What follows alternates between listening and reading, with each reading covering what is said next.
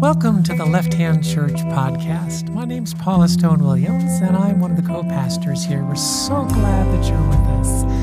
We love having you join us here at Left Hand, and we would love it if you would join us in a financial way as well. You can text any amount to 84321, and we'll receive it. You also can go to our website, lefthandchurch.org, and you can find out there how you can donate. Every time we begin a service, we begin with these words Married, divorced, and single here, it's one family that mingles here. Conservative and liberal here, we've all got to give a little here. Big and small here, there's room for us all here. Doubt and belief here, we all can receive here. LGBTQ and straight here, there is no hate here. Woman, non binary, and man here, everyone can here. Whatever your race here, for all of us, grace in imitation of the ridiculous love Almighty God has for each of us and all of us, let us live and love without labels. I worked in television for about 18 years, and while I was in television, I had the chance to spend a little bit of time with Bart Gavigan. Now, Bart Gavigan is a movie script doctor. And based on what his house looks like, he does quite well as a movie script doctor. Hollywood studios come to him when a script just isn't working and they've already committed to it. And I asked him what the most common issue is in movie scripts that don't work. And he said, too often, the writers of movies, the directors and producers of movies do not understand a basic truth about human nature. Humans are a moral species. We will always be a moral species. We've always been a moral species. So you have someone walk into the movie theater. He said they maybe in real life just robbed a bank, but in that movie, they want the hero to do the right thing. They want the hero to make the right decision because the audience, he says, is always moral. So, we've talked before around here about the three different moral standards from which our species functions, and I'm going to need to talk about it again tonight because it relates directly to the passage we're going to be looking at. The first and oldest moral standard among the three is that there is no greater moral good than to protect the integrity of the tribe. This is the moral standard that developed when we moved from being a blood kin species to primarily a tribal species. And so you willingly give up your personal freedom for the sake of the tribe. There's no greater moral good than to protect the integrity of the tribe, which also means to listen to the leaders of the tribe. That is the oldest, most ancient moral standard. There's a second moral standard, also very, very old, that there is no greater moral good than to obey the teachings of the gods. And this is the moral standard of all forms of religious fundamentalism, wherever you find it. The most common and obvious forms of it are the three fundamentalist expressions of the desert religions Christianity, Islam, Judaism. The Abrahamic religions began as desert religions, therefore, they started as religions of scarcity. Not enough to go around, got to take care of me and mine. And in their fundamentalist forms, they remain religions of scarcity. So, in those religions, there's no greater moral good than to obey the teachings of the gods. Often, these two moral standards overlap.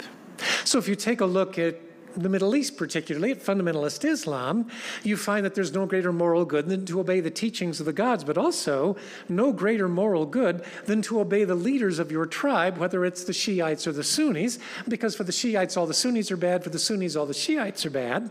So you have the combination of these two that create very strong loyalties. You see it also in fundamentalist Christianity. You have fundamentalist Catholics, you have fundamentalist Protestants. Also, tribal responsibilities that are held. In addition to obeying the teachings of the gods, I've got to be true to my tribe. So, both of these moral standards, that there's no greater moral good than to protect the integrity of the tribe, and there's no greater moral good than to obey the teachings of the gods, are what are called power meta narratives. Now, a meta narrative is a big giant story that explains the meaning of life. Meta narrative. And so these first two moral standards gave birth to meta narratives that are power based meta narratives. Now, what that means is if your moral standard is there's no greater moral good than protecting the integrity of your tribe, and it's a power narrative, then your tribe becomes the most pure tribe on the face of the earth. That's how you get the Holocaust. Because in Germany, the tribal loyalty demanded that they respect that the most power should lie in the hands of the most pure race, the Aryan nation. And it's amazing that even in the 20th century, we could see that kind of abuse of power from a power meta narrative. You see it today. Here in the United States, you've seen it in the last week a large segment of the American population that we do not want to recognize is there, but is there, says that we are, in fact, a European white nation, and that manifest destiny, the notion that we're supposed to have control over this nation, is ours from God, not concerned about those who were here for thousands of years before us. Also, a power narrative. You can take a look at the moral standard that says there's no greater moral good than to obey the teachings of the gods. Also, power narratives. There's the Islamic power narrative that says all religions except Islam are wrong. There's the Christian power narrative that says every religion except Christianity is wrong. These are power meta narratives. With power meta narratives, the victor decides what history is, and the victor sets the rules. That's just the way it is. But also within power narratives, there's an even more complicated thing taking place. It's what Rene Girard, in his book Violence and the Sacred, calls mimetic theory. Now, in mimetic theory, he's been studying, or he's the late uh, Rene Girard, just passed away a couple of years ago. He studied for decades how those in power remained in power and found out from the earliest days of history, those in power discovered that the best way to remain in power was to, in fact, decide that there were scapegoats within the system that were dangerous and only I, the person in power, can identify. That was the perspective. That I am the only one with the unique ability to identify the awful, terrible people who are, who are among us. And so you need to leave me in a position of power because I'm the only one who can actually save us. I'm the only one who sees where the problems lie. That's how you get a governor who says, This is where woke came to die. That's how you get a governor who says, Don't say gay. And invariably, in power meta narratives, the scapegoats chosen are the weakest people of the entire culture. Hence, trans kids today. 0.58% of the population with a higher suicide completion rate by 13 times over any other DSM 5 diagnosis. That is the chosen scapegoat. They are the ones who will destroy our culture if we do not stop them. And only we, those in power, are able to stop them. And so, within these two power meta narratives, these two moral standards, you find those in power who've decided the best way to remain in power is to say, I alone can fix this. But that leaves out the third moral standard. The third moral standard is the standard that says there's no greater moral good than to protect the freedom of the individual. It is the youngest of the three moral standards, it is the most geographically limited of the three moral standards. It is unique to the Western world. It is, in fact, the moral standard of all of Europe, particularly Western Europe and Northern Europe. It's the moral standard of secular United States, particularly the Northeast and the Pacific Northwest. It's the moral standard of Canada, New Zealand, Australia. It is the moral standard of most of the West. Now, what is it that separates Western culture from all other cultures? Only one thing separates the West from the rest of the world its Christian foundations. That is, in fact, what defines Western civilization, is the story of Jesus. So, in fact, this third moral standard exists because that moral standard grew up out of the teachings of Jesus. Now, it's ironic because most who hold to that moral standard no longer would identify themselves as Christian. It's just the memory of the Christian culture that has caused them to hold on to that standard that says there is no greater moral good than to protect the freedom of the individual. But there's only one one culture that has taught that, and it is in fact the message of Jesus. Now, just one more thing. So, Rene Girard, doing all this work on mimetic theory, what causes people to grab power and hang on to power, said of all the power narratives that existed in the history of mankind, there is one meta narrative that is not a power meta narrative. There's one single big giant story that explains the meaning of life that does not begin, grow out of, end, or focus on power. It is, in fact, a meta narrative focused on the scapegoat. It's a meta narrative focused on the victim. It's a meta narrative that begins and ends focused on the oppressed. It is the meta narrative of Jesus of Nazareth. He kept trying to find a way around this, but he finally came to the conclusion that there was something significantly different about the person of Jesus. And Rene Girard, who considered himself to be an atheist, ended up being a follower of Jesus, not believing Jesus was the Son of God, but believing that Jesus gave us the meta narrative that was worth following. The meta narrative that said the last shall be first and the first shall be last. The meta narrative that said the victim is the one on whom we should focus our attention. The oppressed are the ones we should see. Some people will say to us here at Left Hand, You guys seem to be open to all religions. Why aren't you just Unitarian Universalist? And when the day is done, it is because of the person of Jesus. That is what sets us apart. We are a Christian church because we believe the narrative and meta narrative of Jesus is, in fact, a meta narrative worth staking your life on. That there is no greater moral good than to protect the freedom of the individual. And the best way to do that is by loving God, loving neighbor, which includes your enemy, and loving yourself. And so the entire story of Jesus, beginning in a humble way, is for us the focal point of our meta narrative. This is not a king born in a castle. This is a guy who grew up with the family that lived in Nazareth, and Nazareth was to Jerusalem what Lyons is to Denver.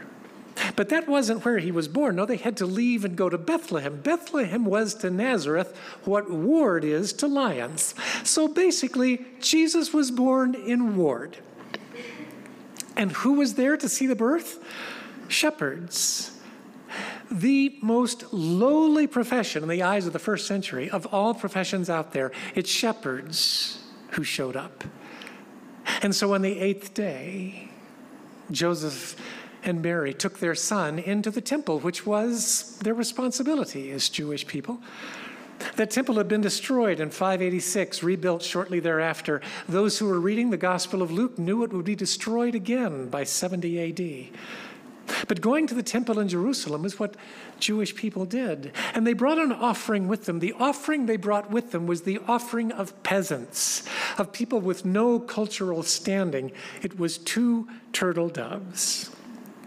And so they arrive with two turtle doves to consecrate Jesus in service to God, which Jews had been doing with their firstborn son since the time of the Passover since the angel of death had passed over the Jewish homes and saved the firstborn sons, from that point on, the Jewish people would always dedicate their firstborn sons to God.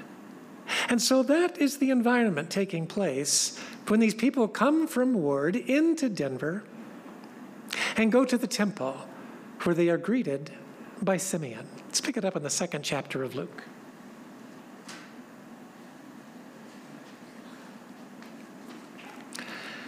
Simeon had been told that the Messiah was coming, that the Messiah was at hand, and that he would not die until he had met the Messiah. When the parents brought in the child Jesus to do for him what the custom of the law required, Simeon took him in his arms and praised God. Lord, as you have promised, you now dismiss your servant in peace. In other words, I can die. For my eyes have seen your salvation, which you have prepared in the sight of all people, a light for revelation to the Gentiles and for glory to your people Israel. This child's father and mother marveled at what was said about him. Then Simeon blessed them and said to Mary, his mother, This child is destined to cause the falling and rising of many in Israel, and to be a sign that will be spoken against so that the thoughts of many hearts will be revealed, and a sword will pierce your own soul too. So, this man who's been told that before he dies he will meet the Messiah, what does he say to them about the Messiah? Does he say, This Messiah will gather together an army that will defeat the Romans? Nope. Does he say this Messiah will become a political king who will take care of all the people? Nope.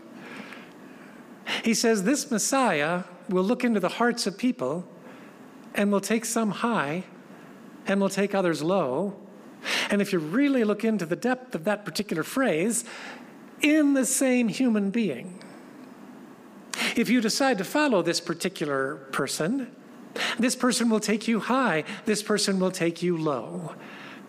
This person will take you into the depths of your own weaknesses. This person will cause you to see the possibilities in yourself that no one else has ever seen. It will take you from one end to the other, and you cannot be taken from one end to the other unless you know you are loved. You cannot be open to truly seeing your weakest weaknesses, your strongest weaknesses, unless you know you are loved.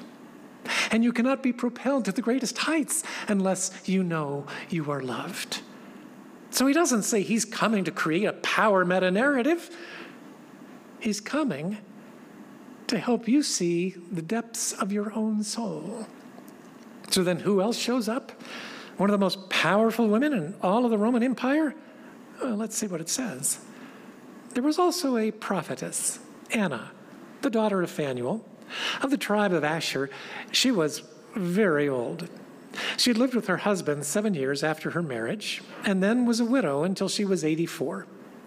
She never left the temple, but worshiped night and day, fasting and praying. Coming up to them at that very moment, she gave thanks to God and spoke about the child to all who were looking forward to the redemption of Jerusalem. So, who are the people who recognize this child of God when the child arrives? An old man and an old widow. Because that's the way it is with the message of Jesus. So, this last election cycle, I was terrified.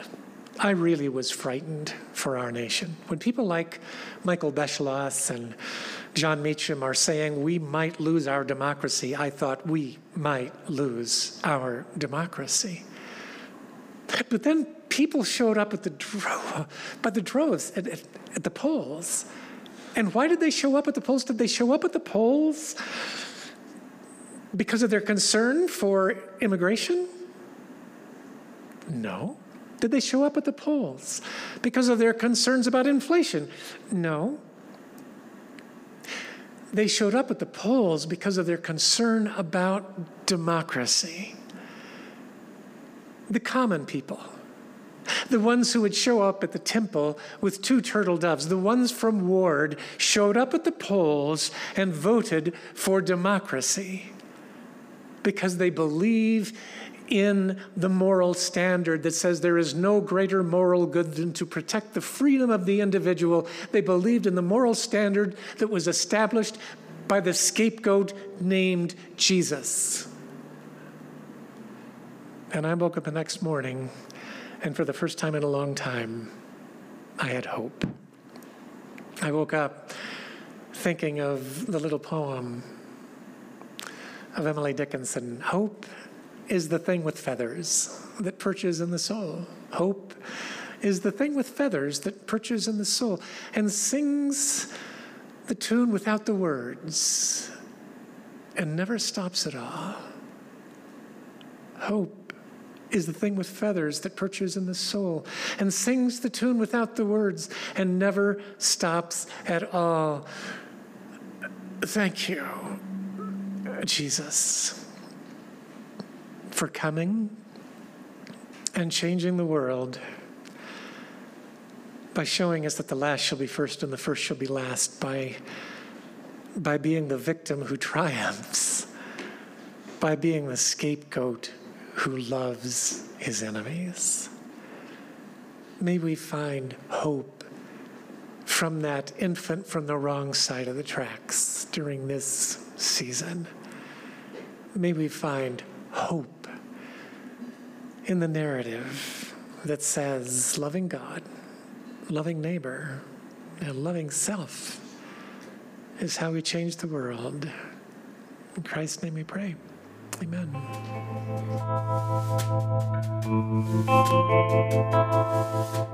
This is John Gaddis. I'm one of the co pastors here at Left Hand Church. As you listen to this teaching, we hope it was a reminder that the love of God is bigger, more inclusive, and filled with more grace than any of us can imagine. There is truly room for us all here. If you have any questions about Left Hand Church or this teaching, please email me at john at lefthandchurch.org. You can also tune into our live stream services on our church Facebook page every Sunday at 5 p.m. Mountain for great music and original teachings. Thank you for joining us.